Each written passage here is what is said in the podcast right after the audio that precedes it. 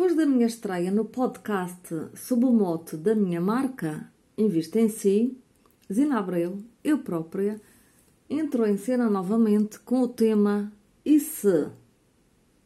E se? É uma expressão muito usada, mas que não corresponde à realidade. É sobretudo um livre exercício imaginário. Não é verdade? Então, bora lá ginesticar a mente através da nossa imaginação. Sim? E se eu imaginasse que cada um de nós tem uma vida própria? E se isso fosse verdade? O que é que eu ganharia com isso? O que é que nós, ouvintes deste podcast, ganharíamos? O que é que o mundo inteiro ganharia? Hum? Certamente todos beneficiaríamos, porque pessoas com vida própria reservariam um tempo para si para fazer coisas de que gostam e assim seriam mais felizes.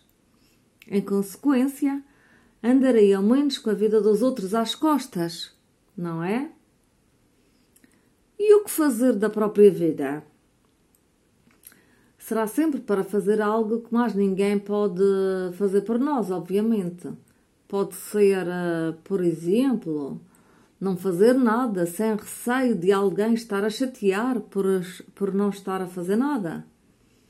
Ou então poderia ser eh, escrever, pintar, dançar, cozinhar, costurar, melhorar as suas várias expressões comunicacionais, etc. Escrever é, aliás, uma boa dica, pois eu, na qualidade de escritora com muito sucesso, recomendo essa via. Essa via e essa vida. E a propósito, já conhecem os meus livros? O meu último livro, O Pedófilo e o Mito de Pandora? O meu primeiro livro, Intimidades? O meu segundo livro, O Ocidente e o Luxo das Arábias,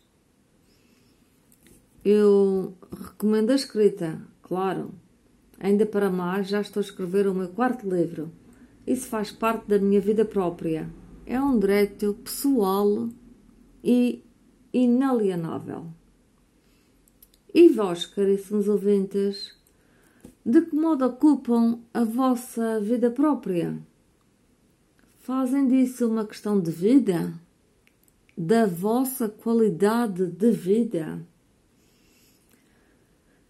Pessoas com vida própria cuidariam mais de si e menos das vidas alheias. Resumindo, é isso. Concordam? Seriam pessoas mais satisfeitas, equilibradas, mais saudáveis e infernizariam menos a vida alheia. Portanto, e se cada um de nós se desafiasse a si próprio antes de desafiar quem quer que seja? Eu sou Zina Abreu, criadora de conteúdos, escritora e oradora motivacional.